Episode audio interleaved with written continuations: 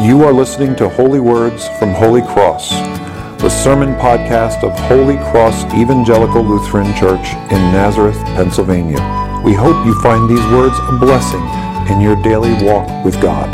Please visit us on the web at www.holycrossnazareth.org or in person at 696 Johnson Road, Nazareth, Pennsylvania. Lord of my heart. Not be all else to me, save that thou art. Would you join me for a word of prayer? Gracious God, we thank you. Thank you for the remembrance of your ascension. It appears in all four creeds, Lord, and we ask for your blessing now as we reflect upon its meaning. Strengthen us, give us your grace, and may our focus upon you lead to a life that gives glory to you. We ask it in your name, which is forever Jesus the Christ. Amen. Amen. So, um, Ascension Day, it's an interesting thing to think about. Um, and I was thinking about how I wanted to talk about it. Do you guys remember the furor a couple years ago when the Black Panther movie came out? Um, I say furor, it was just a lot of excitement. And all the excitement was, uh, was because um, of the, the actors, the leads, all the superheroes in this movie, uh, well, not all of them, most of the characters in it at least, um, are black or African American. And the excitement was that this was going to give young people, young black people, someone to look up to, a hero, someone to emulate.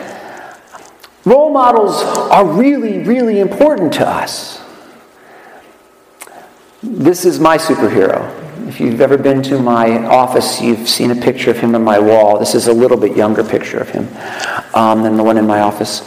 Uh, this is my grandfather uh, on my mother's side, Walter Taylor. He was called Pete by everyone who knew him for reasons nobody knows. Literally, no one can remember why he was called Pete, uh, but he was he was Walter, and um, he was he was just this pillar of strength in our family. He was, he was a quiet man, a very quiet man, in fact. Um, I think I heard my grandmother say 10 words to every one of his. If you've met my son, he's like him all over again.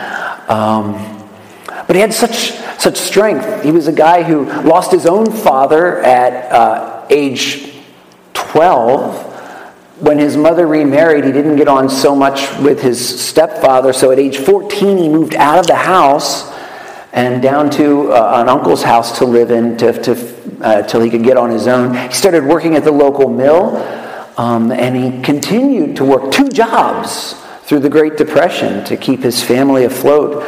Um, he sent two of his three children to college, and that was a first. They were the first generation of the family to go through. And um, when he, when my, well, I guess when I should say when my grandmother preceded him in death by a good 20 years, he suddenly became the most eligible bachelor in the senior citizens group. Uh, but um, but he was he was committed to her until the day he died. Um, amazing guy. Um, when I when he passed away, I buried him from the church he'd been baptized in.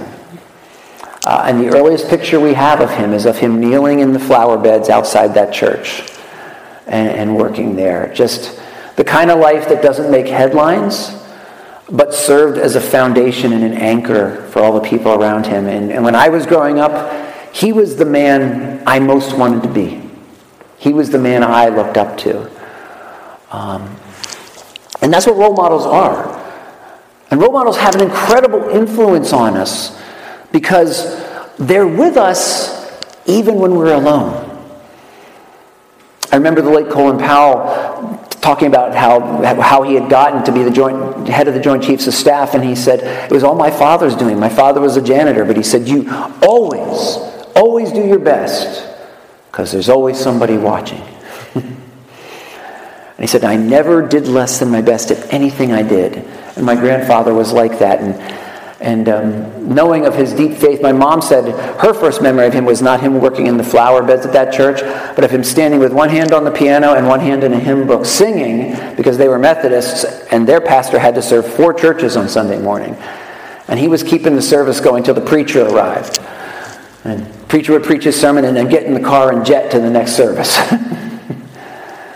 And uh, I think of my grandfather being part of that great communion of saints now and, and watching over me, even as in quiet moments I, I think to myself, even was thinking it this morning as I drove in over another issue, what would my grandfather do in a situation like this? Role models are important to us. They're with us wherever we are and whatever we're doing. The, the people we look up to are like that. Now, last week in my sermon, I talked about how I would, uh, in addition to sharing Jesus, there were a lot of things I was willing to share with people just because I loved them, and one of them was Miles Davis. This is another one. I'm, I'm this is one of my my uh, guitar heroes. Anybody who this is? Slowhand. You got it. Eric Clapton. Yep, both got two people shouted it out. Yeah. You know what's funny about Eric Clapton? He felt. I've, I've read so many interviews with him. He feels like a failure in his career because his entire career, he was trying to imitate this guy Muddy Waters, the father of Chicago blues. And he said, I spent an entire career failing at trying to be my hero. All I wanted to do was play like Muddy Waters, and I kept sounding like Eric Clapton. Now, the rest of us give thanks for that, but he felt like a failure. See, Muddy Water was his target. It's who he was aiming at. Like I'm trying to be like my grandfather, he was trying to be like Muddy Waters. Now, our role model, our role models, the people we aim at being like, if they're like a target, they also determine not only when we hit the target, they determine when we miss. And there's actually a word for this in the Bible. A word for missing the target, and the word is hamartia. It's literally an archery term. And it's the word we translate as sin. Sin comes when we miss the target we're aiming at. Now, I think it goes without saying, you look at this picture and you see some of the arrows are almost on the ground. They're probably the ones I shot. But none of them are in the bullseye. Some are closer, some are farther. But if you're not even aiming at the right target, you can be sure your arrow will go widely away from the mark. Sin is literally us missing the mark, missing the thing we're aiming at. So it's very important we aim at the right thing. And the right thing for us to aim at is Christ. He is meant to be the one we imitate.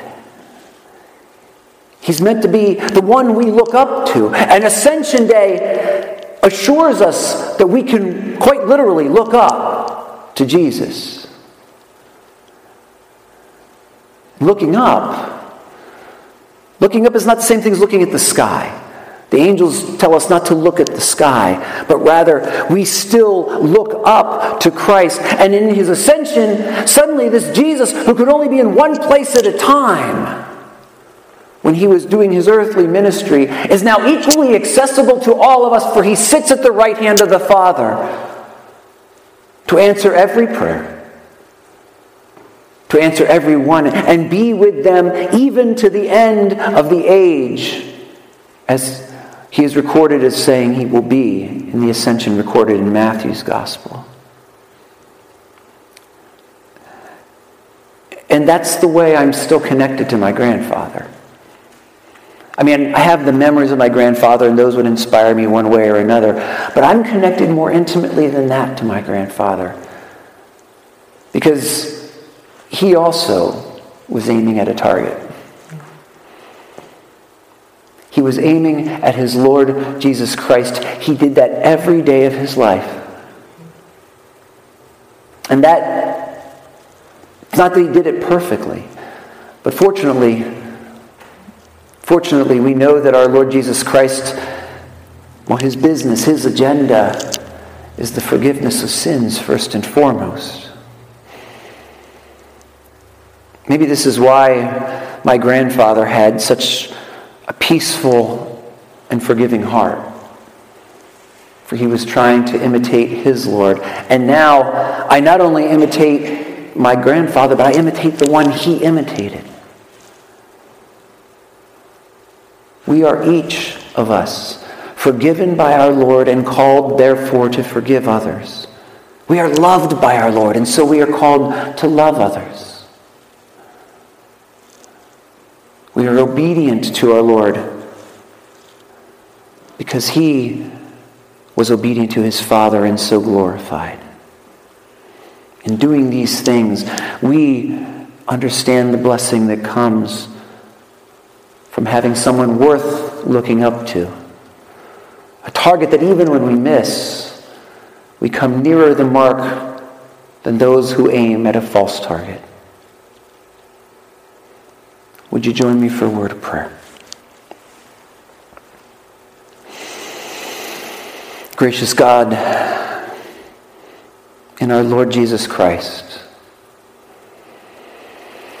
in Him we are blessed to know that you have come near, that you have forgiven our sins, that you have stepped in to pay the price of our ransom from sin, death, and the devil.